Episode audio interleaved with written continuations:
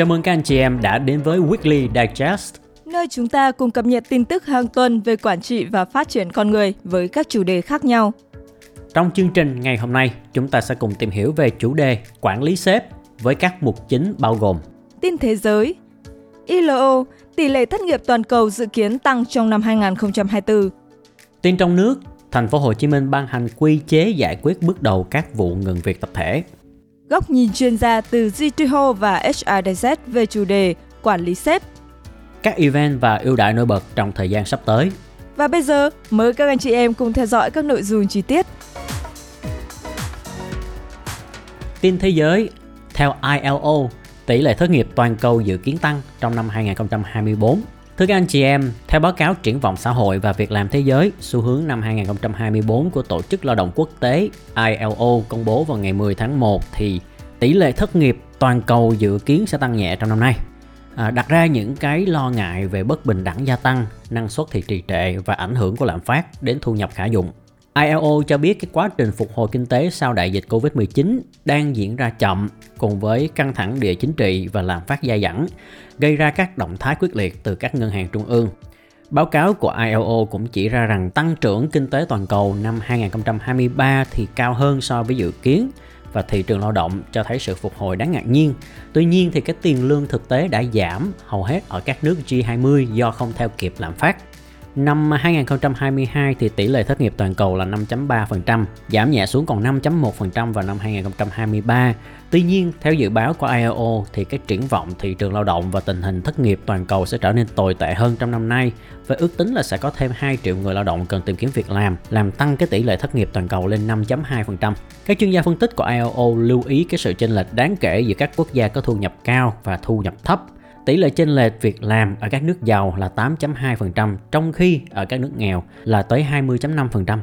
Tương tự thì cái tỷ lệ thất nghiệp ở các nước giàu là 4.5%, trong khi ở các nước thu nhập thấp là 5.7%. Báo cáo cũng lưu ý rằng mặc dù có cái sự phục hồi của thị trường việc làm, thu nhập khả dụng đang giảm ở hầu hết tất cả các quốc gia G20 và bất bình đẳng về thu nhập cũng đang gia tăng.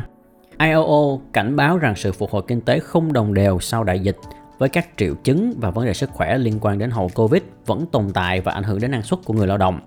Mặc dù là nhiều nước đã tuyên bố kết thúc tình trạng khẩn cấp về sức khỏe cộng đồng nhưng mà cái dư chấn của đại dịch thì vẫn còn.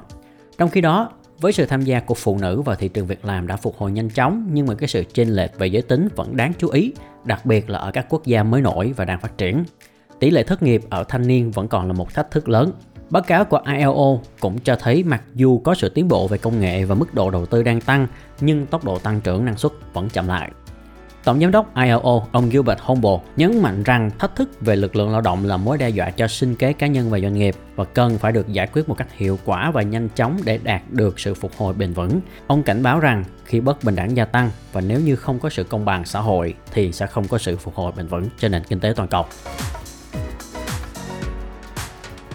Tin trong nước, thành phố Hồ Chí Minh ban hành quy chế giải quyết bước đầu các vụ ngừng việc tập thể. Thưa các anh chị em, theo báo Người Lao động, tính đến tháng 11 năm 2023, cả nước đã ghi nhận 22 cuộc đình công, giảm đến 75% so với cùng kỳ năm 2022. Ở thành phố Hồ Chí Minh, số vụ việc ngừng việc tập thể cũng có sự giảm sâu. Trong năm qua, đã có 7 vụ lao động ngừng việc tập thể với khoảng 1.769 người tham gia, giảm 6 vụ và 4.168 người so với năm 2022. Đa số các vụ việc xảy ra tại các doanh nghiệp có vốn đầu tư nước ngoài, FDI, do những lý do như doanh nghiệp không công bố thưởng Tết đúng hạn, còn nợ lương hoặc không thanh toán lương đúng quy định, chưa điều chỉnh lương theo thỏa ước lao động tập thể. Hầu hết các vụ ngừng việc tập thể của người lao động không tuân thủ đúng trình tự, thủ tục về đình công theo quy định của Bộ luật Lao động. Nhằm hỗ trợ phát triển quan hệ lao động tiến bộ, hài hòa và ổn định, Ủy ban nhân dân thành phố Hồ Chí Minh đã ban hành quy chế phối hợp và giải quyết bước đầu các cuộc đình công không đúng quy định pháp luật trên địa bàn thành phố sẽ có hiệu lực từ ngày 10 tháng 1 năm 2024. Theo quy chế mới, Chủ tịch Ủy ban nhân dân quận, huyện, thành phố Thủ Đức sẽ chủ trì chỉ đạo việc thành lập tổ công tác giải quyết bước đầu các tranh chấp lao động tập thể, cuộc đình công không đúng quy định pháp luật ở các doanh nghiệp trên địa bàn quản lý. Tổ sẽ bao gồm đại diện của Ủy ban Nhân dân quận, huyện, thành phố Thủ Đức cùng các thành viên đại diện cho các cơ quan liên đoàn lao động, lao động thương binh xã hội, bảo hiểm xã hội, công an và ban quản lý khu công nghiệp, khu chế xuất. Quy trình xử lý của tổ công tác sẽ bao gồm 5 bước chính. 1. gặp gỡ và hỗ trợ ban lãnh đạo. Trong thời hạn 12 giờ kể từ khi có thông tin về dấu hiệu đình công, Chủ tịch Ủy ban Nhân dân quận, huyện, thành phố Thủ Đức sẽ chỉ đạo tổ công tác gặp gỡ người sử dụng lao động và đại diện người lao động để thảo luận và hỗ trợ tìm biện pháp giải quyết. 2. Xác định nguyên nhân và ý kiến của các bên. Xác định nguyên nhân xảy ra tranh chấp lao động và lắng nghe ý kiến của tập thể lao động cũng như là người sử dụng lao động. 3. Đề xuất phương án giải quyết, khuyến nghị các phương án giải quyết phù hợp với quy định pháp luật và tình hình thực tế của doanh nghiệp. 4. Hướng dẫn thương lượng và thỏa thuận, hướng dẫn và thúc đẩy thương lượng giữa các bên, tìm ra phương án giải quyết dựa trên sự thiện trí và tôn trọng quyền lợi của cả hai bên. 5. Báo cáo và kết luận. Tổ công tác có trách nhiệm báo cáo kết quả và đề xuất kiến nghị cho Chủ tịch Ủy ban nhân dân thành phố, Hội đồng trọng tài lao động thành phố cũng như các cơ quan liên quan. Thưa các anh chị em, trong bối cảnh giảm đình công và nhằm tối ưu hóa quản lý tranh chấp lao động, Ủy ban nhân dân thành phố Hồ Chí Minh đã thông qua quy chế phối hợp giải quyết bước đầu các cuộc đình công không đúng quy định pháp luật. Sự chủ động và tích cực trong quá trình giải quyết tranh chấp sẽ làm tăng cường lòng tin và tạo nền tảng cho mối quan hệ lao động tích cực hơn, văn minh hơn. Đặc biệt, việc thành lập tổ công tác với sự đại diện đa ngành và chức năng cũng sẽ đảm bảo rằng mọi quyết định được đưa ra sau khi xem xét đầy đủ các khía cạnh. Với sự thay đổi này, hy vọng rằng thị trường lao động tại thành phố Hồ Chí Minh sẽ trở nên ổn định hơn, tạo điều kiện cho sự phát triển bền vững của doanh nghiệp và cung ứng lao động, đồng thời bảo vệ quyền lợi của cả người lao động và người sử dụng lao động. Quy chế mới là một bước tích cực trong hành trình hình thành một môi trường lao động tích cực và hài hòa tại thành phố Hồ Chí Minh. Thưa các anh chị em, có bao giờ chúng ta tự hỏi là làm thế nào để xây dựng một mối quan hệ làm việc tích cực với sếp của mình hay là làm thế nào để giúp cho sếp thành công và đồng thời cũng tạo ra cái cơ hội thăng tiến cho chính chúng ta. Thì trong tập podcast ngày hôm nay, mời các anh chị em cùng lắng nghe những chia sẻ của các chuyên gia đến từ GTHO và HR Digest về chủ đề quản lý sếp, bao gồm hiểu quản lý sếp như thế nào là đúng, quản lý sếp thì có được những cái lợi ích gì cho chúng ta và sau đó là các gợi ý giúp quản lý sếp hiệu quả. Mời các anh chị em cùng lắng nghe sau đây. Đầu tiên chúng ta nghe một cái từ khóa rất là lạ đúng không ạ? Một cái từ khóa mà gần như là nó sẽ đi ngược lại với cái tư duy từ trước này của chúng ta. đấy là khi mà chúng ta đi làm thì những cái người quản lý cấp trên của mình, những người sếp của mình thì thường là chúng chúng ta sẽ dùng cái từ là họ sẽ là những cái người đi quản trị mình, quản lý mình.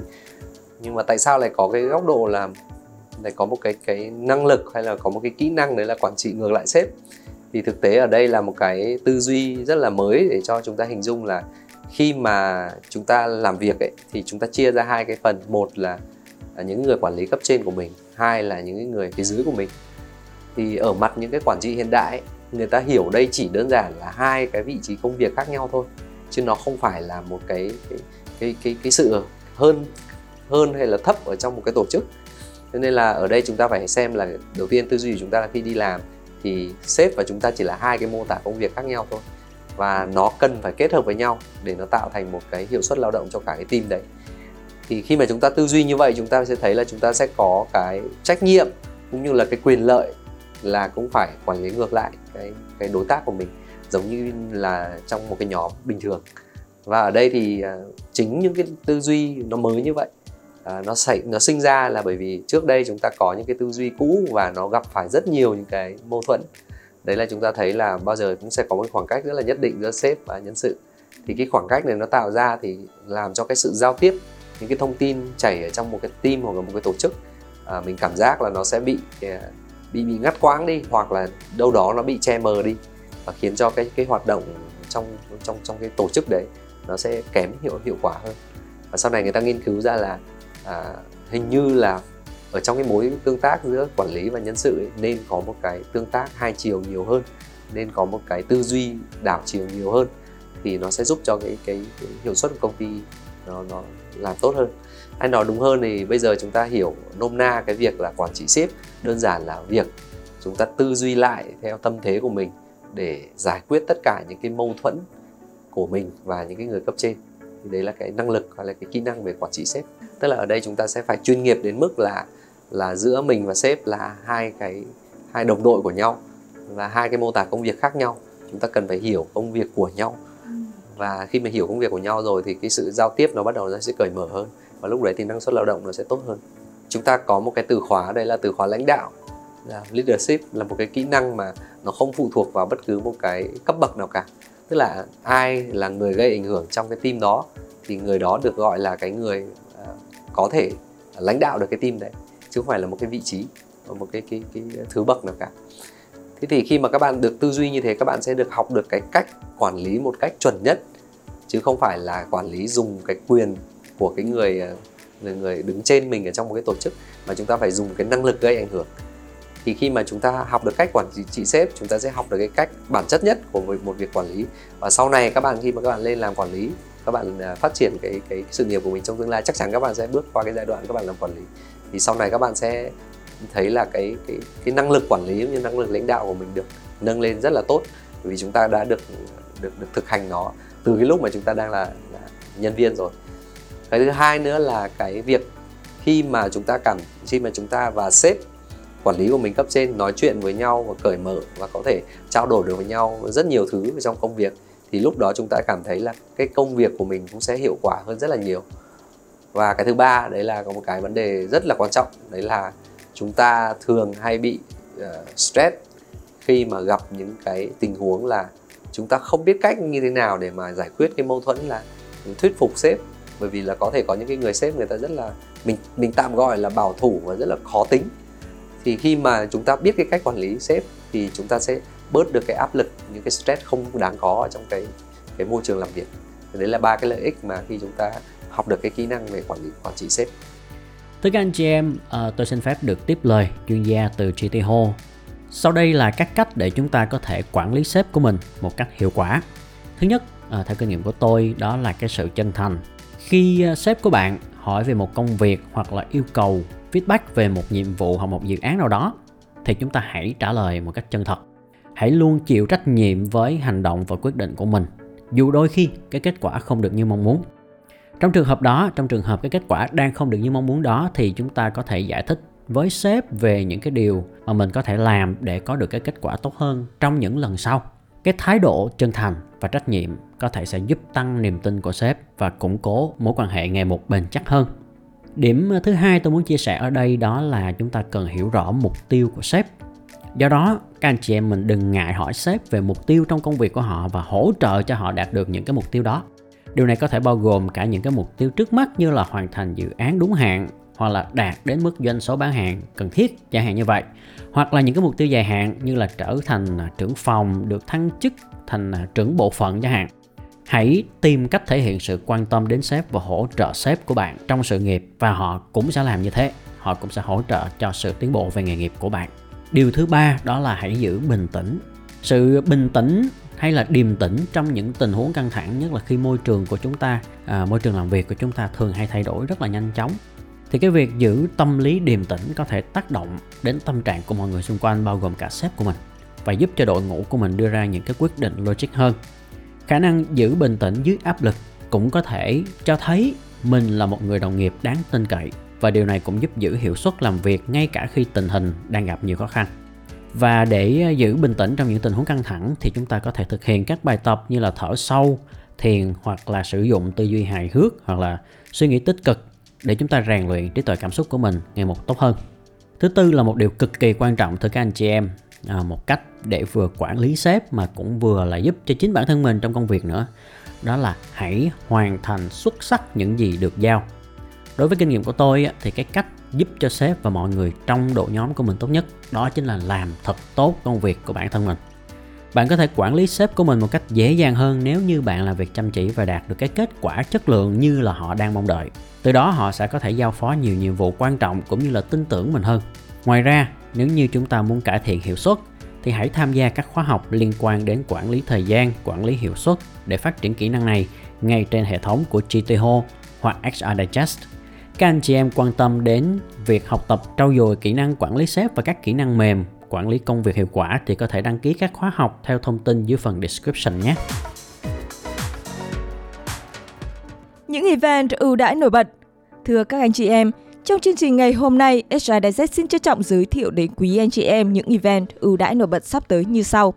Như thường lệ, đầu tiên chúng ta hãy cùng tham khảo một event trực tuyến từ Sherm, Webcast Total Rewards and Employee Recognition Igniting Productivity and Cultural Buy-in at Every Stage of the Employee Journey. Tạm dịch là hệ thống đãi ngộ và hoạt động ghi nhận nhân viên, thúc đẩy năng suất và văn hóa doanh nghiệp ở mọi giai đoạn trong hành trình nhân viên. Webcast sẽ thảo luận về những xu hướng mới nhất về hệ thống đãi ngộ và sự công nhận nhân viên, những quan niệm sai lầm khiến doanh nghiệp không thể nào áp dụng thành công và thúc đẩy sự thành công của tổ chức. Webcast sẽ được diễn ra vào 2 giờ chiều ngày 23 tháng 1 năm 2024 theo giờ bờ đông nước Mỹ, tức 2 giờ sáng ngày 24 tháng 1 năm 2024 theo giờ Việt Nam. Nếu các anh chị em không tham gia trực tiếp được thì vẫn có thể xem lại bản ghi hình của buổi webcast để cùng cập nhật các thông tin hàng đầu về chủ đề phát triển đội ngũ quản lý, lãnh đạo và nhân sự. Cũng thông qua webcast như thế này, các anh chị em hiện đang có chứng chỉ SHRM có thể apply và nhận được một tín chỉ chuyên môn PDC. Mời các anh chị em tham khảo thông tin chi tiết sự kiện và link đăng ký ở dưới phần mô tả của video này. Thưa các anh chị em, tiếp theo sẽ là khảo sát hoạt động phát triển doanh nghiệp Việt Nam năm 2024 do Học viện Quản trị HRD Academy tổ chức. Khảo sát sẽ được thực hiện nhằm ba mục tiêu sau. Thứ nhất, tổng kết các hoạt động đào tạo và phát triển doanh nghiệp Việt Nam năm 2023. Thứ hai, bài học thực tiễn về hoạt động đào tạo và phát triển tại các doanh nghiệp cùng các tập đoàn lớn trong nước. Thứ ba, chia sẻ các xu hướng và chiến lược cho đào tạo phát triển nhân sự doanh nghiệp Việt Nam giai đoạn 2024 đến 2027. Đối tượng tham gia khảo sát sẽ là các anh chị CEO các tập đoàn, doanh nghiệp, các trưởng phó bộ phận đào tạo, phụ trách đào tạo, các giám đốc, trưởng phó, quản lý phòng, ban, khối. Sau khi hoàn thành khảo sát, anh chị sẽ nhận ngày 5 voucher ưu đãi 20% học phí các khóa học Public 2024 của HRD Academy và nhận ngay bộ tài liệu bản mềm về báo cáo hoạt động phát triển doanh nghiệp Việt Nam năm 2024. Mời các anh chị em tham khảo thông tin chi tiết và link khảo sát ở dưới phần mô tả của video này. Và cuối cùng, xin được giới thiệu workshop chữa bệnh thất nghiệp với Personal Branding do Vocal Center tổ chức. Khi tham dự workshop, các bạn sẽ nhận được lời khuyên hữu ích và insightful từ chuyên gia, khắc phục những lỗi thường gặp khi xây dựng thương hiệu cá nhân với sự hướng dẫn và hỗ trợ từ chị Lưu Thanh Huyền, Giám đốc phát triển tài năng trẻ tại L'Oreal khu vực Sapmena. Workshop sẽ được diễn ra vào ngày 25 tháng 1 năm 2024 từ 20 giờ tới 21 giờ 30 trên nền tảng Zoom. Phí tham dự 100.000 Việt Nam đồng và miễn phí tham gia với Vocal Membership. Mời các anh chị em tham khảo thông tin chi tiết sự kiện cũng như link đăng ký ở dưới phần description.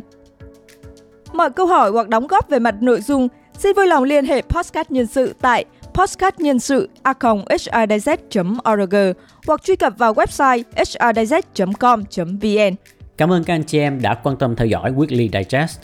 Hẹn gặp lại các anh chị em vào thứ bảy tuần sau.